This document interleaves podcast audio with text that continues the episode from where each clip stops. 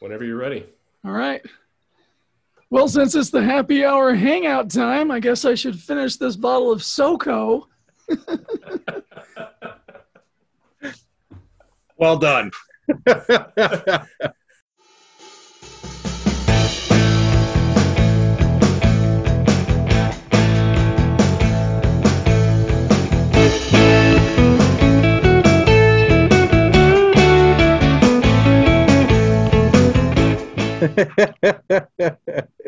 oh man, that's how you, that's how you kick off happy hour right there. That's hey, awesome. Hey, when you live with chronic pain, every hour should be happy hour. There you go. There you go. That's fair. That's fair. Um, yeah. So this is the the happy hour hangout podcast. I am. Uh, your co-host Stephen, accompanied as always by my other co-host uh, Travis. Travis, what's uh, happy Labor Day to you, man? Yeah, you too, man. I'm uh, looking forward to this episode. This is going to be a, a, fun one, um, and uh, looking forward to sharing a couple drinks with the fellas. Yeah, uh, and we are accompanied today uh, by Erik Hodson. Erik, how are you? I am better than I deserve. How are you, fellas? I could not have, could not have said that better myself. Um, so we're going to go into the very unique, very inspiring story uh, of Erik, uh, who is an um, an artist uh, mm-hmm. first and foremost. You are actually a number of other things, um, but we're definitely going to kind of talk about your artwork and um, you know you overcoming a lot of obstacles to be able to do uh, not only just your artwork but phenomenal artwork. I mean, I've you know I'm I'm a huge fan of a lot of the things that you draw uh, oh, cool. and create. Um, I'm I'm I'm I'm the nerd of the two two hosts here, so you're you're going to hear a lot from me. Uh, you and I could probably do a podcast that's five hours long um, if we truly wanted to talk about a lot of that stuff. Um, but we're going to go ahead and jump into the the taste test. And so I, I know that Travis has kind of talked about uh, the taste test and how they work. We're going to go ahead and let him kind of kick things off here, um, and then we'll let you go next. Okay, Erik. All right. I'm uh I'm drinking a uh, logboat uh, brewing company from our friends over in Columbia, Missouri. Uh, Shiphead. It's a uh, um, American wheat.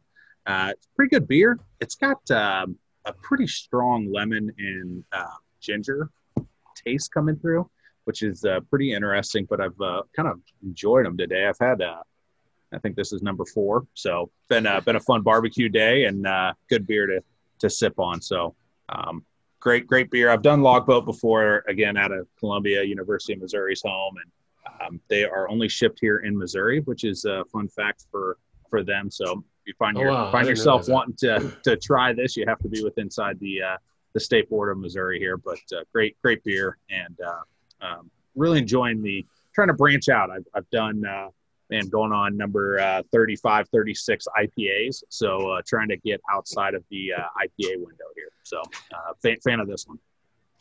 Yeah, Erik, he uh, he does nothing but drink drink IPAs, or he tries very hard to drink nothing but IPAs. Really? I'm a little more uh, diverse when it comes to my selections, um, but yeah, he's yeah. We've done what 35 episodes, and you've done every single yeah. one IPA, with the exception of maybe two, and I yeah. think that was.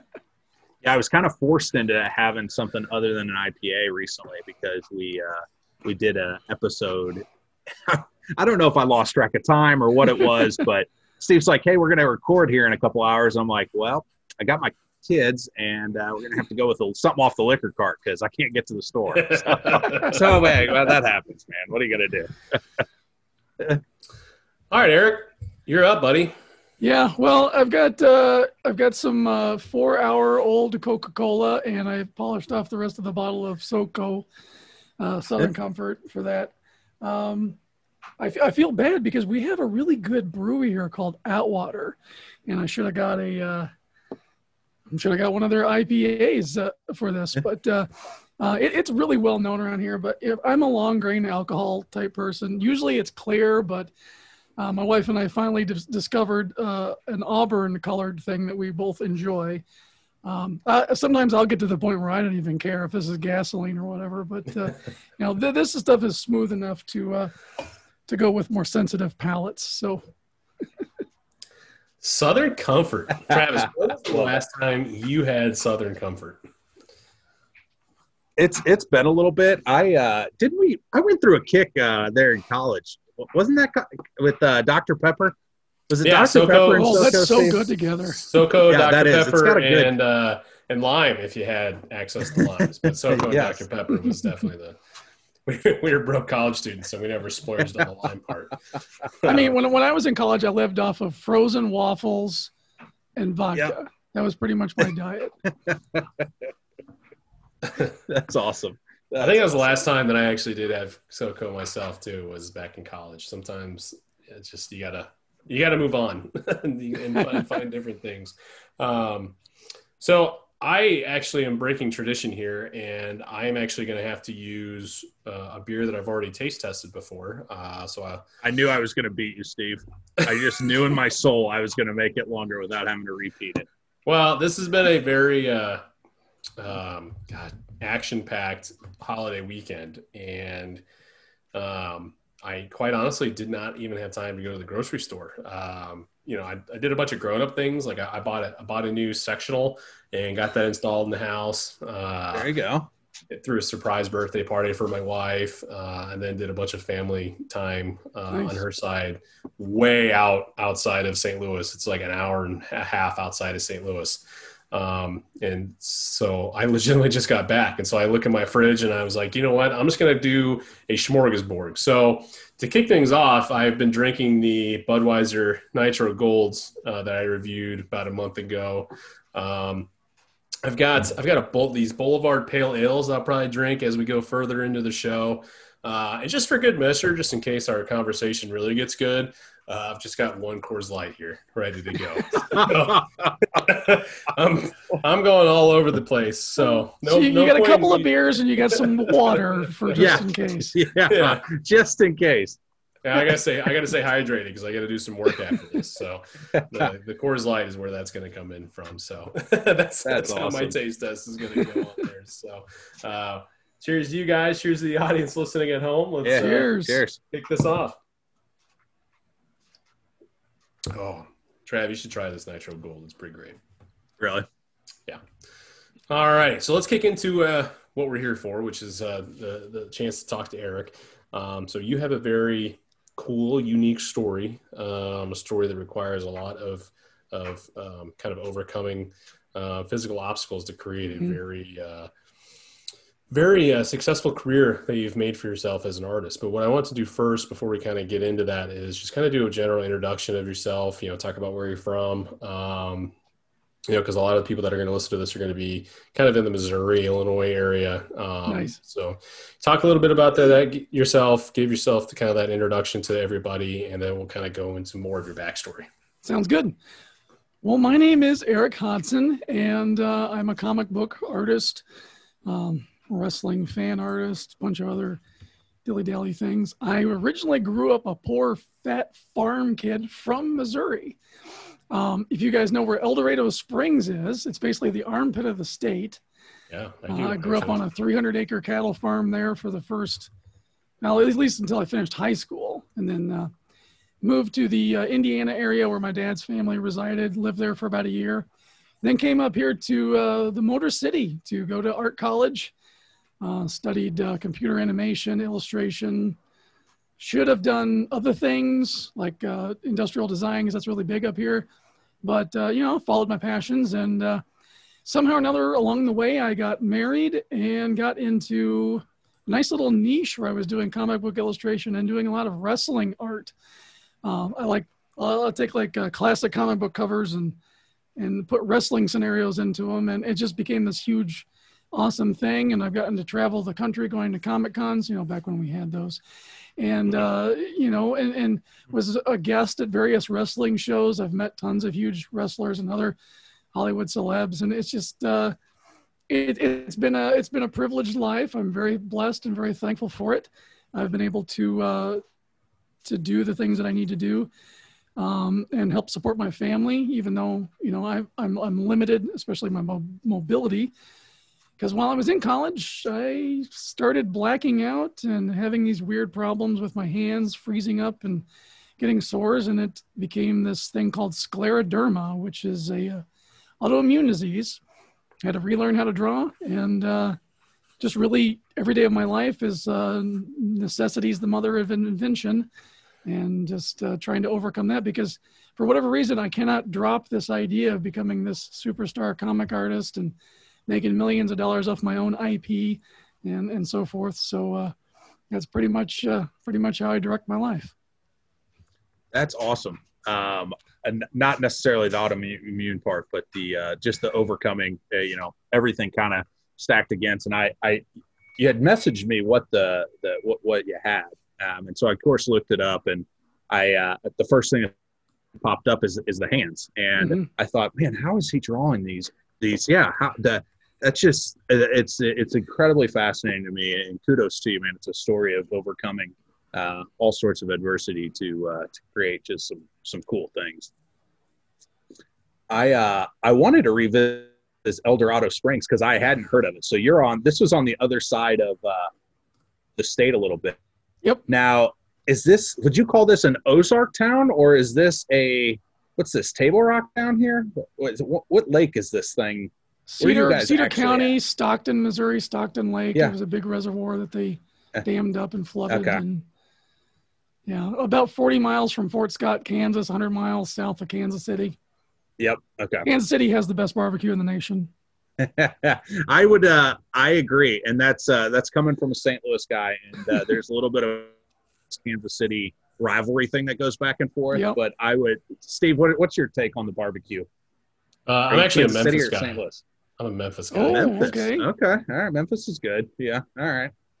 It's one of cool. the things in my travels around the country is I love regional food. I always make it a point to go to local store, local shops, eat locally, mm-hmm. and try to hit regional barbecue as much as possible. So for my favorite mm-hmm. is the Smoking Pig on the Florida Georgia line in Valdosta, Georgia. That's my number one. And then Arthur mm-hmm. Bryant's mm-hmm. in Kansas City. Man, I can't I can't visit Kansas City without stuffing my face full of a tray of meat from there. I will say though that I actually I think Kansas City That's... barbecue sauce is probably is above and beyond the top. Um, but yeah, I, I, I'm a Memphis guy. so so take us back. I want to revisit this thing in college. So when this when this all started coming about, what what was that like? Were you was just starting college? Were you almost graduated? What what paint that picture a little bit? I was in my was sec- I was in my sophomore year of college and the first instance of it was I was riding the elevator and I looked down at my hands, and my hands were purple. And, I, and, I, am not talking like a kind of a, a bluish tint. I mean, like this is like a Pantone purple color. Uh, and it just freaked me out. It looked like I dipped my, my hands in grape juice or something. And they didn't mm. feel any different, but the discolorization just really freaked me out. And after, after a little while, it, it went back to the regular color. But after that, I noticed that every time I would like open up the freezer door, or you know, it's Michigan, so it's cold as hell all the time here. We only get two months of summer. Uh, and uh, I would catch a, any sort of a, a, a, draft, and my hands would either turn white or they would turn purple, mm. and they would start to get really cold, and then I'd start to see some sores develop on my fingertips. This is called Raynaud's phenomenon, and it is an associative illness that comes along with lupus, MS, and scleroderma, in my case, it happened before any other symptoms. So the limited doctor visits I could do at the time, the guys said, well, yeah, you got Raynaud's, but I have no idea why. And it wasn't until about six or seven months after I graduated college that I started to notice my joints stiffening up. And uh, I, I remember looking at my thumb and, oh, that doesn't bend anymore. That's weird. you know, but I'm a, mm-hmm. I'm a mm-hmm. broke ass 20 something college grad no job, uh, and uh, so I, I didn't get any health care benefits. Uh, so I went out on a limb. I found the one. I found the one job that would give me the benefits at a minimum 20 hours of working, which was Starbucks. And I worked that just for the benefits, so I could find a, a regular care physician and get a proper diagnosis. And sure enough, within a couple of years, he had me. A couple of years of that time period, he had me diagnosed with scleroderma. I've been with the same doctor ever since, and it's just been it's been an interesting ride. You know, I've met lots of wonderful people that I would not have met without being part of that community. I've been a guest speaker at times, spoke in front of doctors. You know, we do these events where you, you're helping to educate future doctors about autoimmune Mhm. diseases and stuff.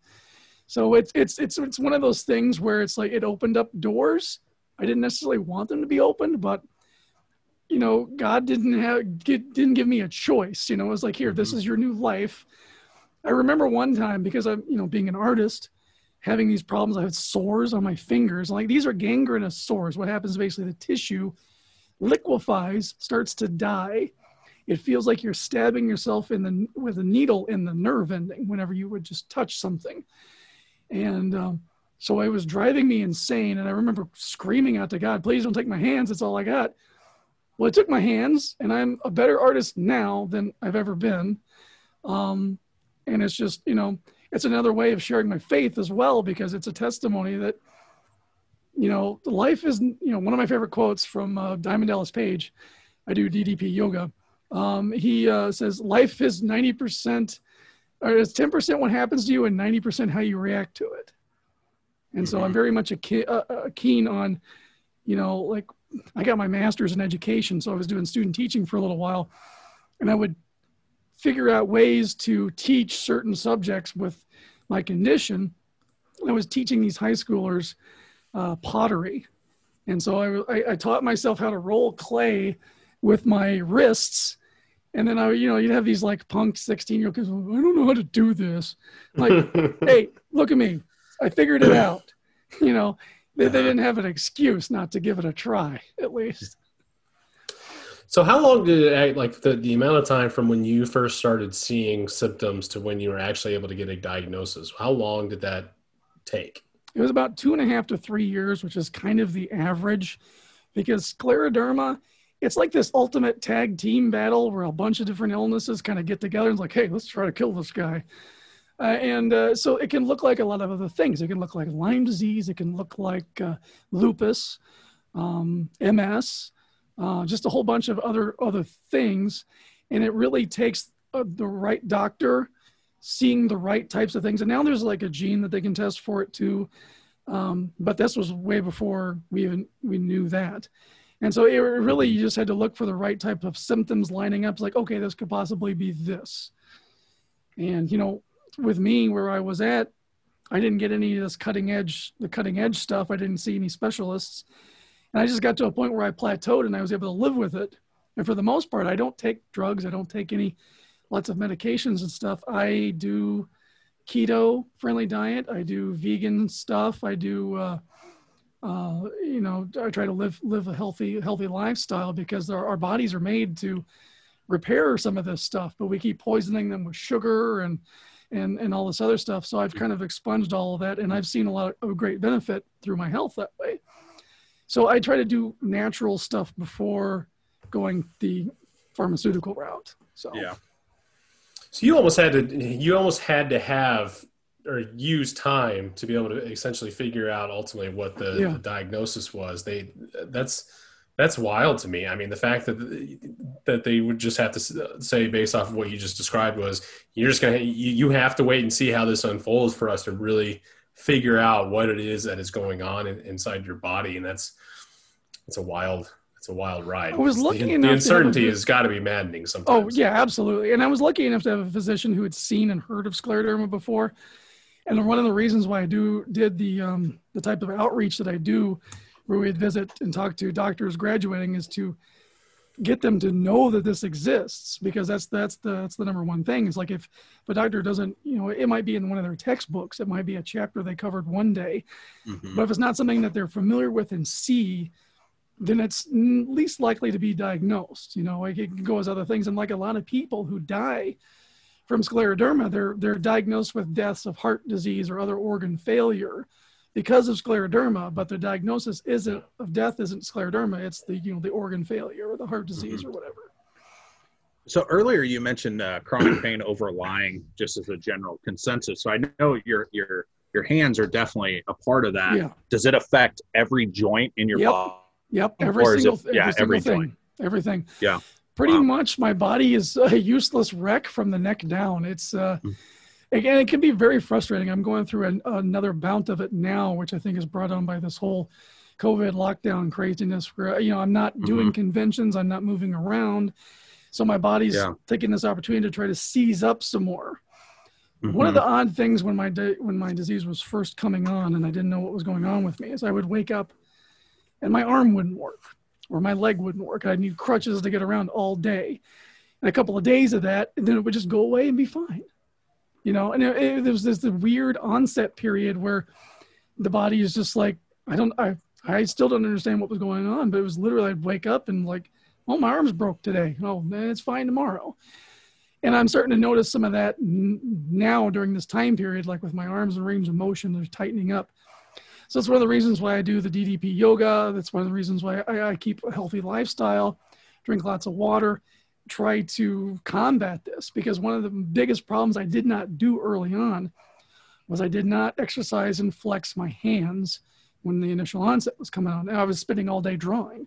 So like my hands, my right hand's frozen in the optimal area of holding a pen. I've got no, I've got no uh, fine motor skills anymore, but I can still use my shoulder and I can still hold the damn thing. Uh, you know, and just knowing my knowing my personality, I'd duct tape it to my hands if I had to. Mhm. But you know, it just seized up. I have no idea what this hand was doing. It, it's mind of its own. It's there's no rhyme or reason why it froze up like this. So is it just like Oh, a yeah. and and I'm just and this this kind of feel like I feel like this is a silly question, but I just wanted to ask it anyway.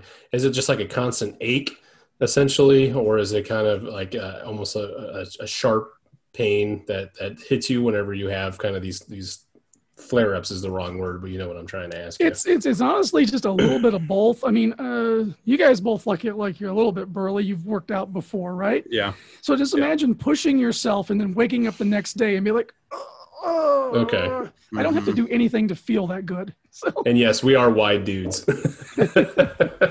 yeah. yeah. Yeah. That's uh, that's a nice way of putting it. I appreciate. I appreciate was that. uh, I was three I was 300 pounds in high school, and during the onset of scleroderma, I got down to 175. wow. How quick did that take to drop that? That was within a year and a half. Wow. Wow. and that was just because you were trying to combat this thing, right? Pretty much. Like my body was going through so many different changes. I couldn't eat food very well. Like I had to take. Mhm. Uh, I had a doctor gave me these um, awful tasting pills for digestive aid.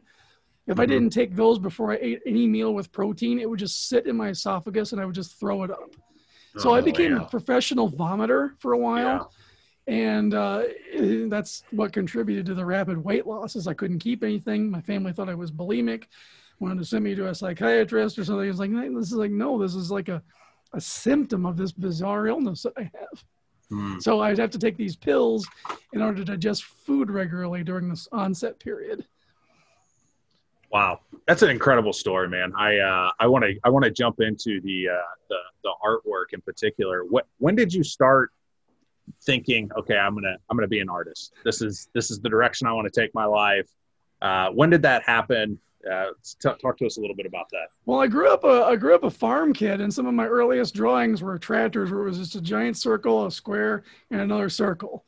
So I've been drawing ever since I was a kid, and it didn't didn't help things when my dad gave me his comic book collection because then I just fell into comic books, and it was just like, this is all I care about. You know, that's like I would study Bob Layton and how he rendered things, and I'd be drawing during high school and and you know grade school. I'd just be drawing. In the sixth grade, I was making coloring sheets, photocopying, and selling to my friends until my teacher shut me down. Like for some reason, being an entrepreneur in middle school, Small somehow- business owner, I love it. It's it's wrong, it's wrong to do that in school. Apparently, I don't. Was this communist China? they wanted you to wait for the fundraisers, Erik. Yeah, exactly, exactly. I was also reading at a college age level, and because one of my dirtbag friends decided to underline some swear words in the novel I was reading in sixth grade, she took that away too. I think she was just a terrible teacher.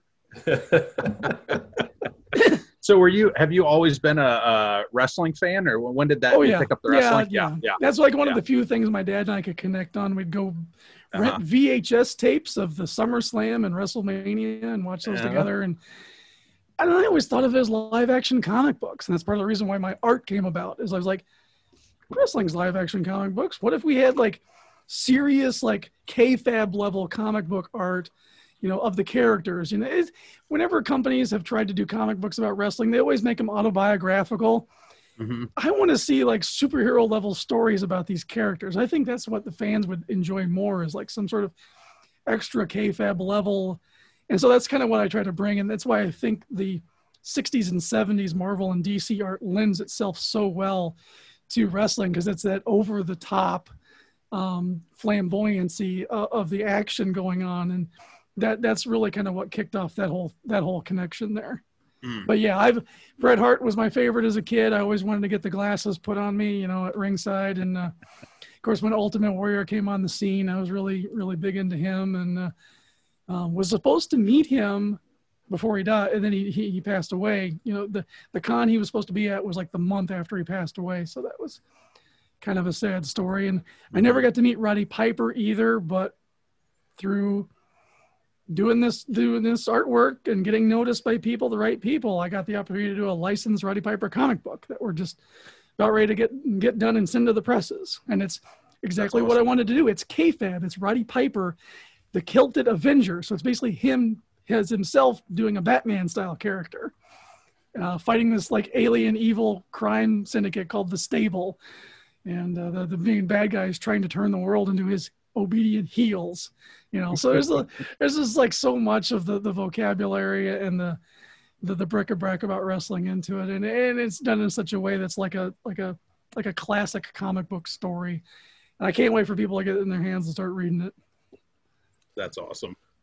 Yeah, let's let's actually jump into your website a little bit, or your, your business a little bit, because so the way that what you just kind of described, talking about the '60s and '70s era of Marvel and DC, um, I'm assuming that um, a lot of the wrestling artwork you do that are comic book covers are kind of exact replicas of those '60s and '70s and '80s uh, era Marvel and DC uh, comic book covers, right? correct Um, I, ironically, so I was looking through this before we got started. Uh, actually, a lot of these, I actually could point out and say which actual comic it came from, um, because I actually have a lot of them hung up on my wall. oh Um, nice nice yeah, so I I've got a lot of different like artwork and stuff of, of old style, you know, like Captain America's, Spider Man's, Thor's, you name it on on my wall. And actually, a lot of them came from or are some of the exact ones here. Only years that have had wrestlers on it. The one in particular was the legendary Mick Foley, Mankind No More.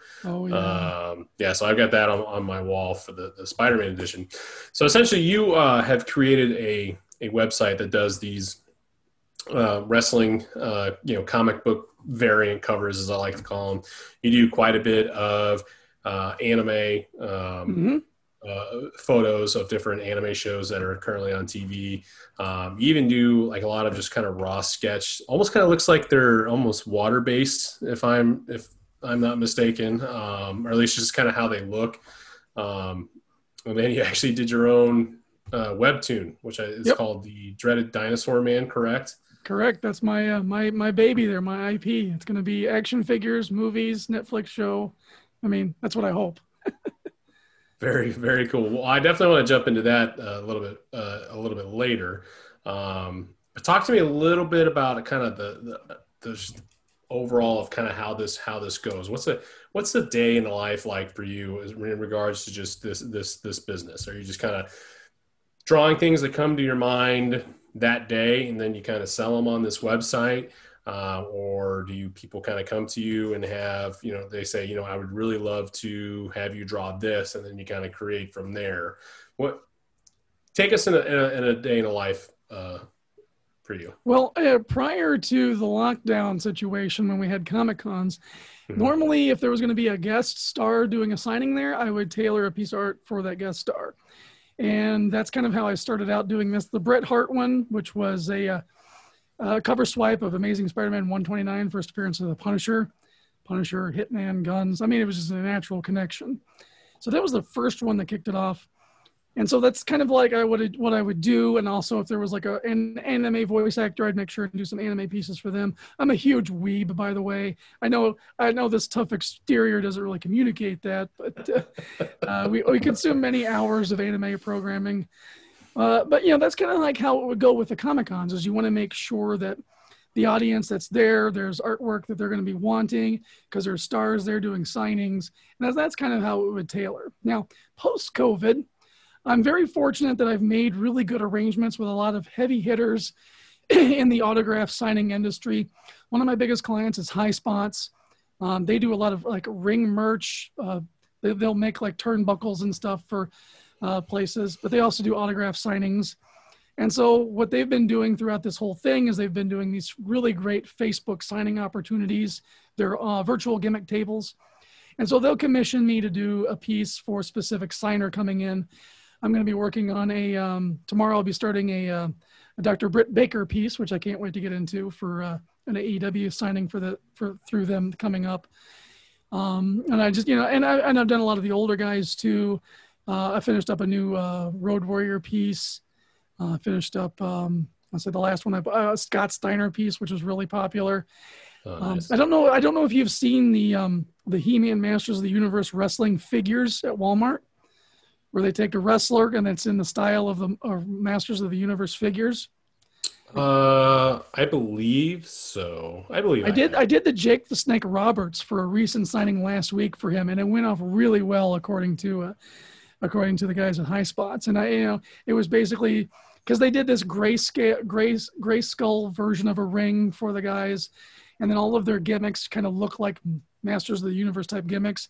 So Jake the Snake comes with this giant snake that wraps around him, and so I, that's what I kind of did, and I did it in that style, and that was a big fun piece to do because it, you know, two of the things I really love Masters of the Universe and and having wrestling. I love those figures. So, so that's kind of how my day is now. It's like I haven't drawn an anime piece in a long time because I don't have anybody asking for it. So that's just if I have some extra time, I might do an anime or a Marvel Comics piece or you know something else from my childhood. But right now, it's like, you know, I treat this. This is my day job. I'm in the studio. I have my own studio set up here. I come in here and I try to work uh, at least a six to eight hour a day. The wrestling pieces will take anywhere from 10 to 15 hours, depending on how complex they are. My biggest thing is I hmm. don't, don't want to take a break, so I'll get up and be like all stiff and stuff. And like, oh, I shouldn't have done that for six hours. But uh, no, that's that's pretty much how my day goes. And then I try to fill it with other things. I've got two comic books that I'm doing the inking on. A Darren McCarty autobiographical comic, written by the same guy who did the Roddy Piper comic. Um, mm-hmm. That's a 150 page graphic novel about his life story, his his biography basically. And then I'm doing a book called uh, God's Hand, where I'm the inker on that one, which is a Louisiana um, uh, superhero type mythology tale written by a guy as a friend of mine. So, so I, I, kind of like juggle my time. And if, if I get too sore in the studio, I can go to the iPad and lay on my bed if I need to. So I'll do a lot of stuff there on the iPad and just kind of switch it up so I don't freeze up into any one position. And then when the wife comes home, I make her dinner and um, chill out. So that's it's kind of it's it's basically a job here. That's so unique too because what, what, what makes this whole thing so just interesting and, and unique i'm kind of being repetitive with the words here is the fact that you the, you just talked about doing we're just talking specifically the wrestling pieces um, it takes anywhere from 10 to 15 hours to complete you try to work six to eight hours a day but you have to take your condition your you know scleroderma yep. into effect where you have to um, you know get up and, and actually try to move from time to time because because otherwise your joints get kind of locked up you start yep. feeling a lot you know more pain and things like that so you have to battle all these different things just to be able to complete these works of art and yet you've still been able to you know complete quite a few because i mean you know and we'll share this uh, this website with you know with our socials but i mean you just on the wrestling ones you've got you know rows and rows of ones that you mm-hmm. have completed that take 10 to 15 hours to complete and that's just on the wrestling artwork. I mean, you do so many others that are involved. Um, I just think that's incredible.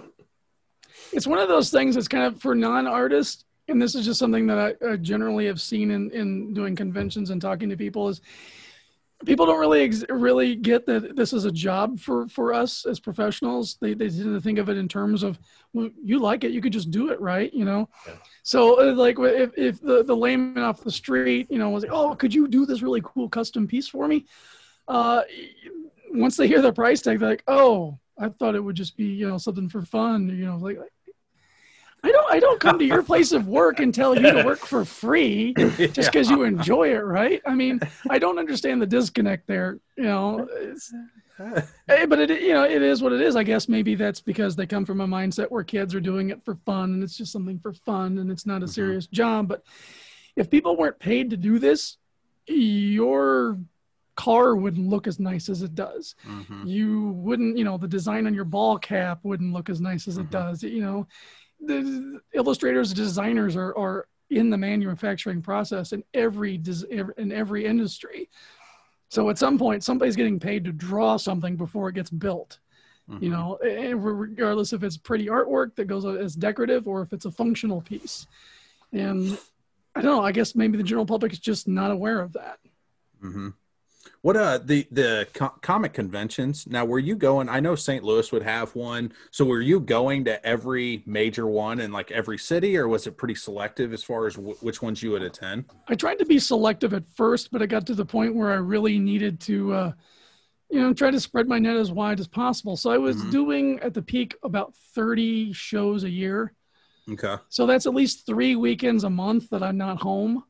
And it was it was hard on my kid and it's hard on my wife, but it's you know it's one of those things. It's like you sacrifice to to do Right. what you can do, and this was the only way that I was able to you know bring in the rent money and and whatnot. And uh, thankfully, opportunities popped up during the lockdown because otherwise I would have been I don't know where the money would be coming from right now. And I'm just so thankful for people like Highspots and some of the other guys who over the years of doing shows they love what i do and they know you know i've got copycats now whenever Mhm. you're doing something like i guess i forget what the slogan is because i'm partially drunk but like if you if you do something really really well you're going to get people copying you uh-huh. and i got three or four copycats but you know people come to me because you know why would you get a mcdonald's hamburger when you can get a steak at a steakhouse because I do it right. I make sure that it respects the wrestler, it respects the character. Some people will just slap this stuff together.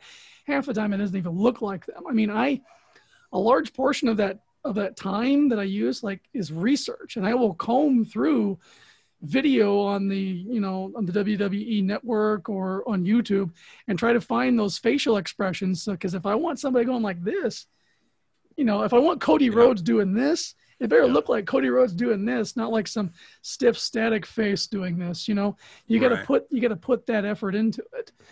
And I think that's that's the level that I that I that I bring that I think is why people keep coming back to me and why I can start to uh, be more picky and choosy about some of these jobs that, that, that I take on. And like, and again, I just want to say, hey, if you guys out there love wrestling, go to Highspots, go to their Facebook page, buy the stuff that they have signed and put it up on your wall. You're gonna you're not gonna be disappointed. It's all top notch stuff. Yeah. That's How have you been able to? Um, how have you been able to handle traveling as much as as you do for that with like the, the effects that it does on your body? What what is that like for you?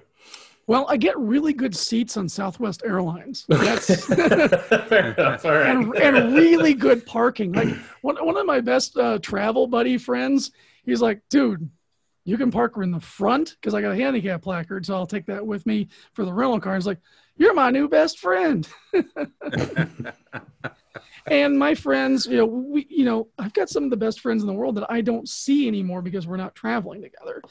And they, you know, they all know my condition and they're right there to pick up bags if need to, help me out if I need to. So I've been very blessed again with having really good relationships with people and uh, been able to to maneuver these shows. But uh, you know, again, it's like that was the only place I was getting exercise for the longest time was these shows.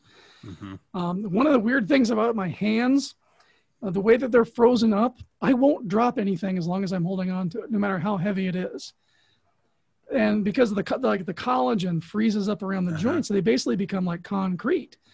So you know, I might have like I've got these girly small wrists, but I'm strong enough to lift a 90 pound box of paper, and I'm never going to drop it because my fingers will not give no matter and it's it's actually dangerous for me to try to, to to do this too much because my fingers will not give so Uh-huh. if they do give it's going to break it's not going to be like oh i can Yeah, just drop it safely bones, yeah. it's just Yeah. going to break Man, I uh, I got a couple uh, amateur questions here. I am not Sure. f- as familiar as Steve with the uh, the artwork here. So when we're when we're starting out, like let's take um, you know, uh, Cena. You got Super Cena on here on your uh, on your website. So when you're starting out, is this a blank uh, eight and a half by eleven page sheet of computer paper, for lack of a better word, and you're you're going with pencil, you know, or pen or whatever, and just like literally drawing this, or is any of this done electronically now? Are you Pretty- doing? pretty you much mentioned everything- iPad, but yeah, everything is digital how's all now. this work? Everything's digital now. But what I when I, when I started out doing it,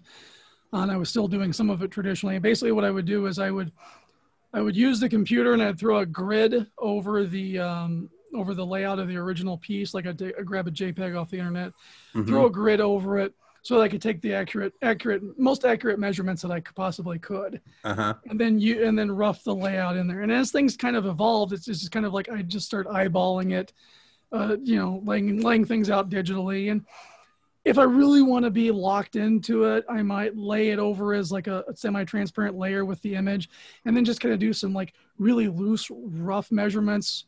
Uh, like kind of trace over it with some really loose measurements and then get rid of that and then just start drawing the forms and you know because it, it, I, I don't want john cena to look like um, Superman in that one. Mhm. You know, I want him to look. I want him to be John Cena.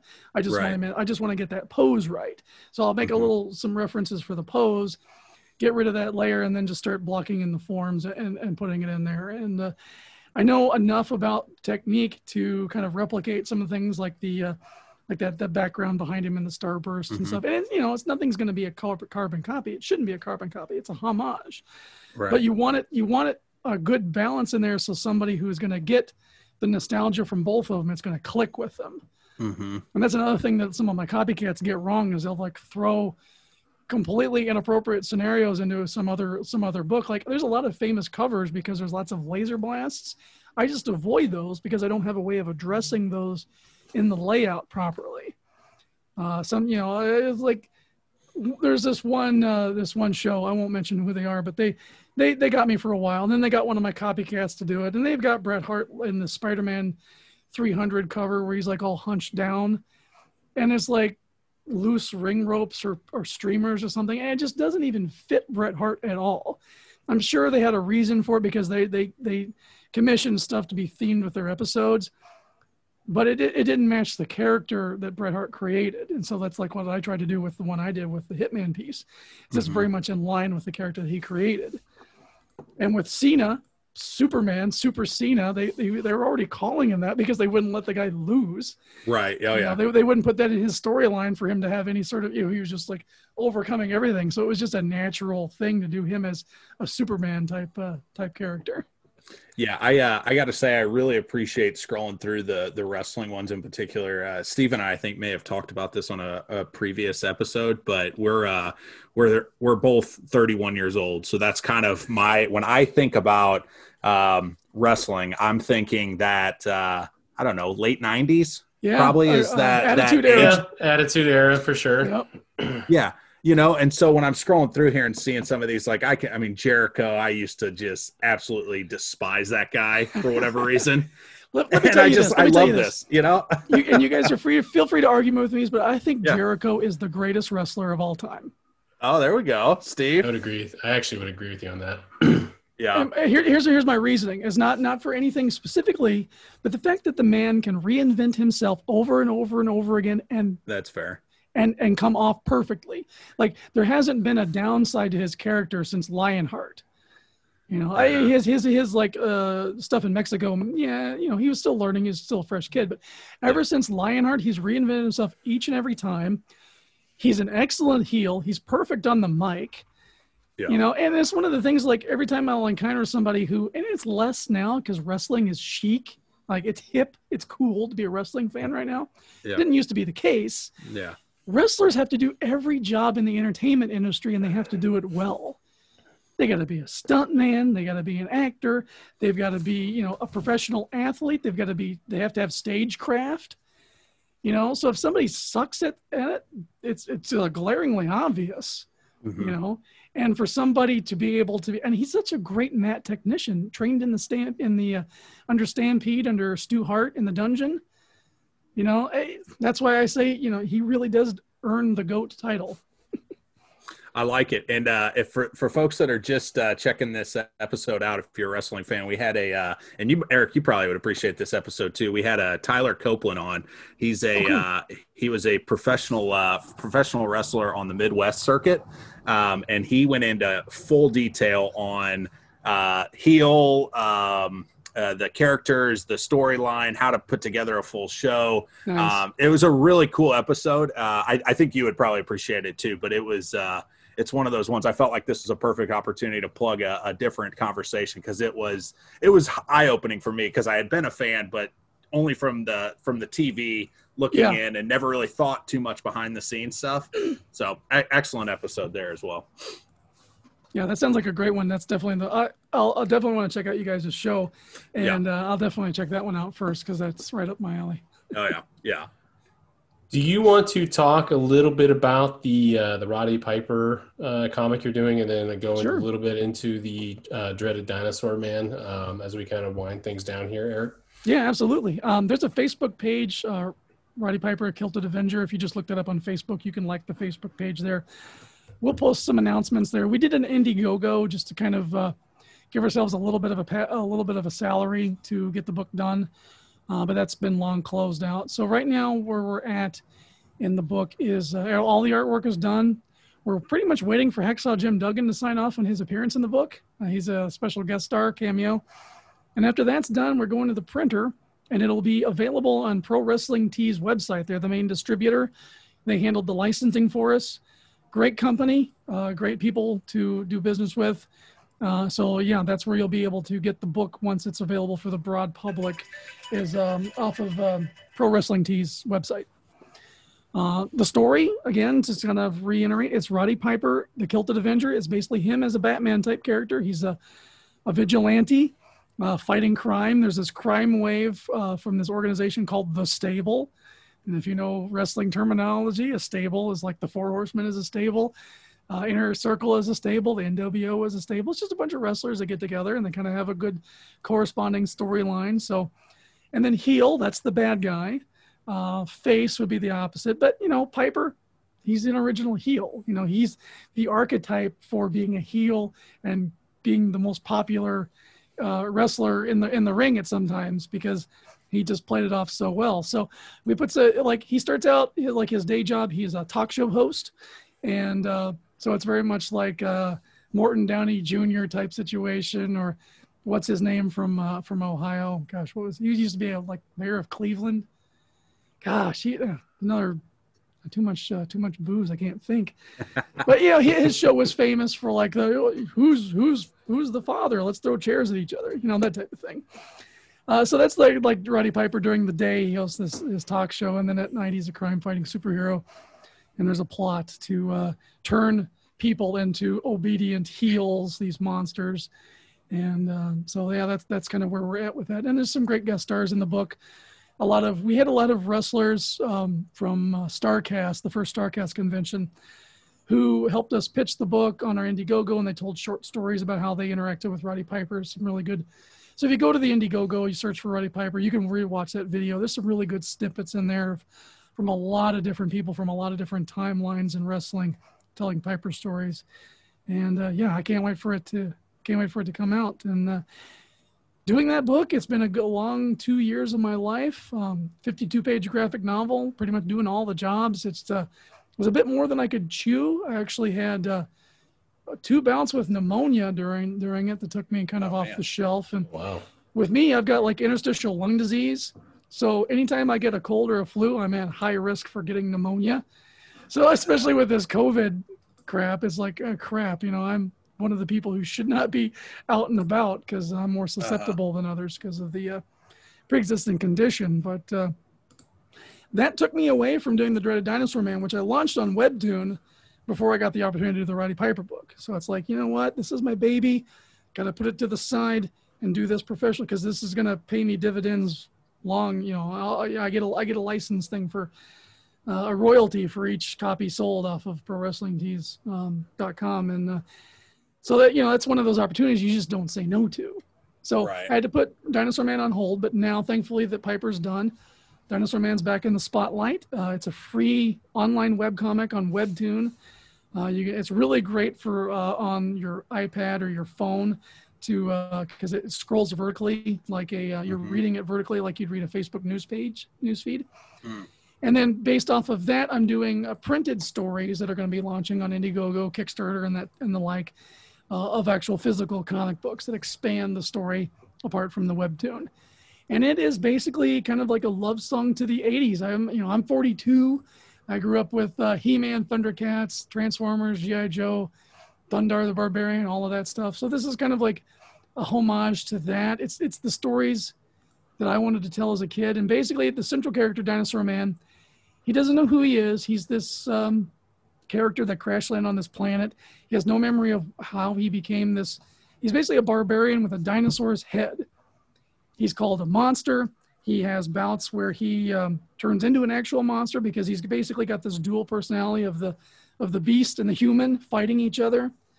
And so it's his hero's journey trying to figure out and find out who he is, uh, control this monster, be a hero, even though um, his past is a little sketchy. He's got this uh, nefarious history because of his monster personality.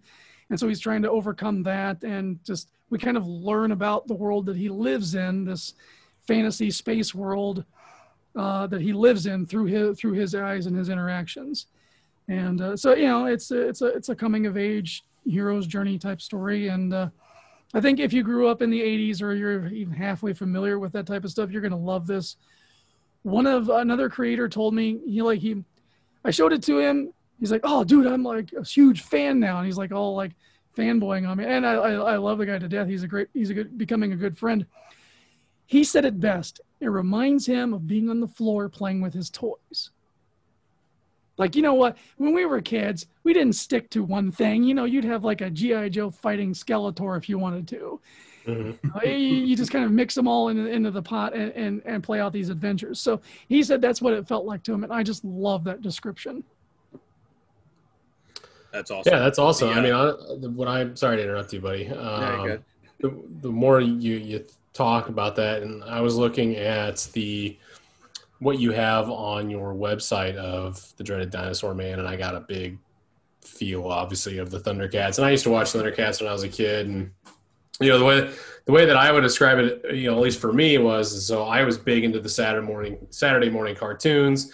I mean, I half my I feel like majority of my the first years of my life were spent doing that kind of stuff, and I was a military kid, so we moved around a lot. So I had to Oh. find ways to entertain myself and and you know this stuff was the way to do it um, you know so every, everything that i'm looking at on these pages that you've created and, and drawn is it's you know it feels like yeah you you know as a little boy you've got these you know these gi joe toys fighting things that aren't part of the gi joe universe and you're sitting there watching your saturday morning cartoons on the hardwood floor Yep. uh, not even realizing that that your body's aching because you're sitting on the hardwood floor um, it's because you're just totally immersed in this in this world and i just think that's cool is there do, do you kind of have an idea of when you'd be able to fully release this stuff Uh, yeah, I the webtoon. I the way that I'm doing this is the webtoon is a jumping on point. It has its own story arc that's not going to be reprinted anywhere else. But I need to get my readers to a certain point on the webtoon so that the books that I have planned are going to make sense.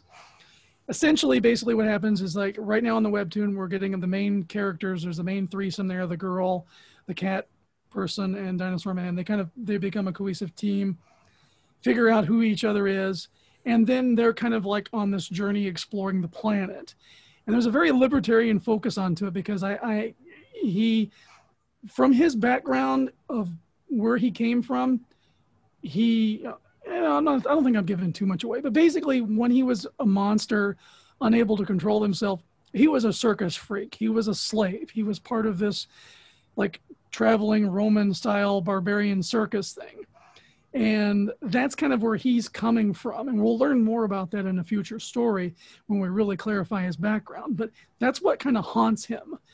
And um, so he is trying to right as many wrongs as he finds. And he keeps coming across, you know, people oppressing other cultures and stuff throughout this planet. And so that's kind of like his uh, his adventures is, is and this is how uh, one of the vehicles where he's learning about himself is trying to free these other people groups and explore this planet at the same time. There's a larger overarching story that will piecemeal together during this time period. And you know, I've got a definite, I've got a definite idea for an ending to it. Um, I think that's one of the weaknesses in American comics that you don't have in, in Japanese anime and manga, is they actually create stories, make you care about the characters, and they have definite ends.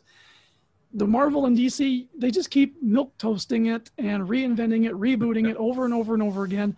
For me personally, as a comic fan, I never wanted that. I never wanted six different number ones to come out for Spider-Man. You know, I wanted this singular story to tell a story.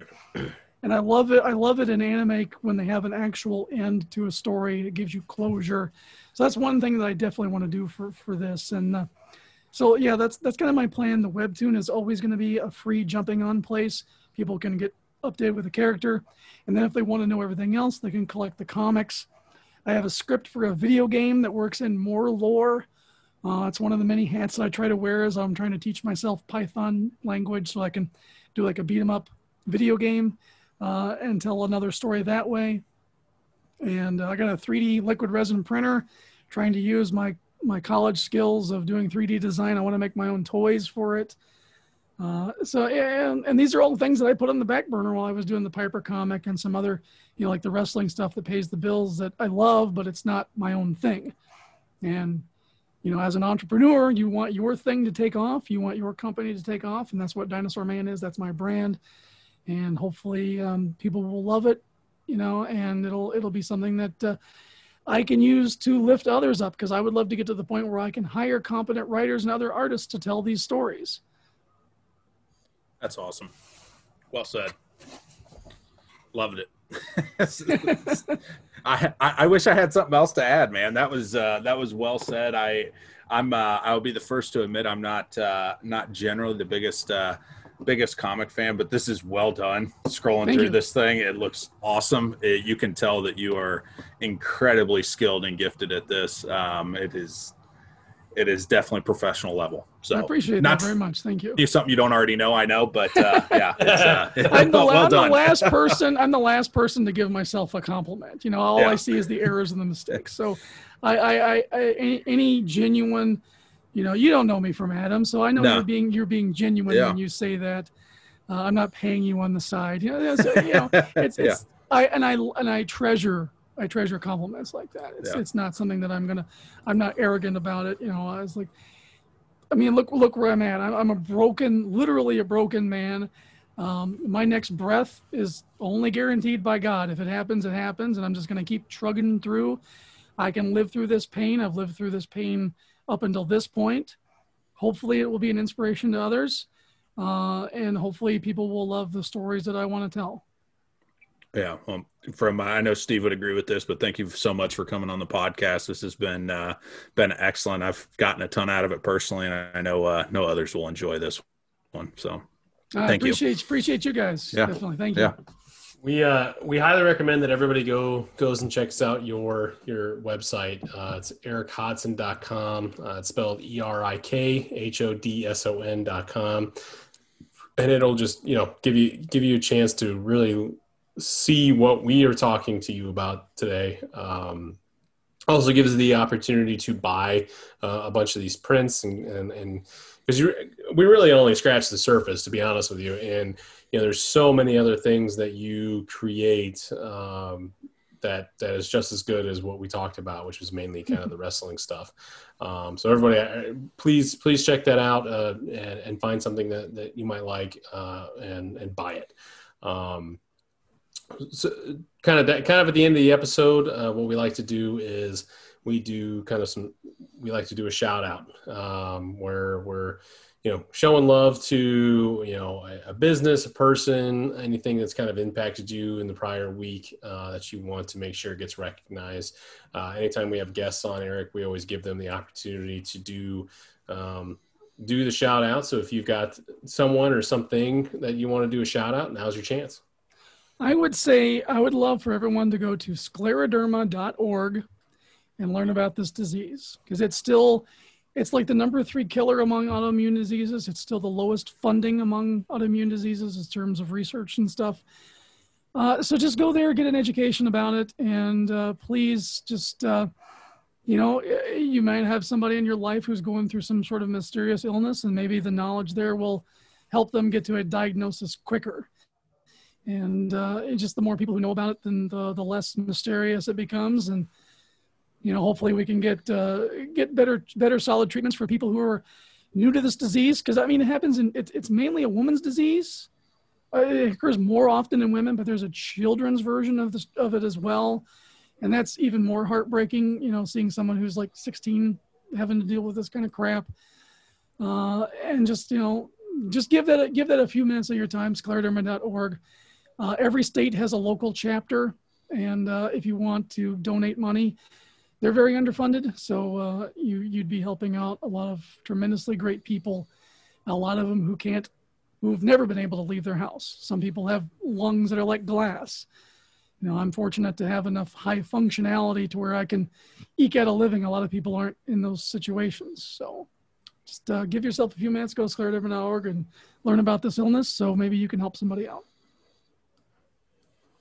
Excellent. Excellent. That's, yeah. Good stuff there. Um, yeah, we highly encourage everybody to, to, to check that out, uh, educate yourself, learn more about this disease. I didn't know anything about this disease until you know, we, we decided to have you on. Um, so it was, you know, great to be able to learn, learn more about it.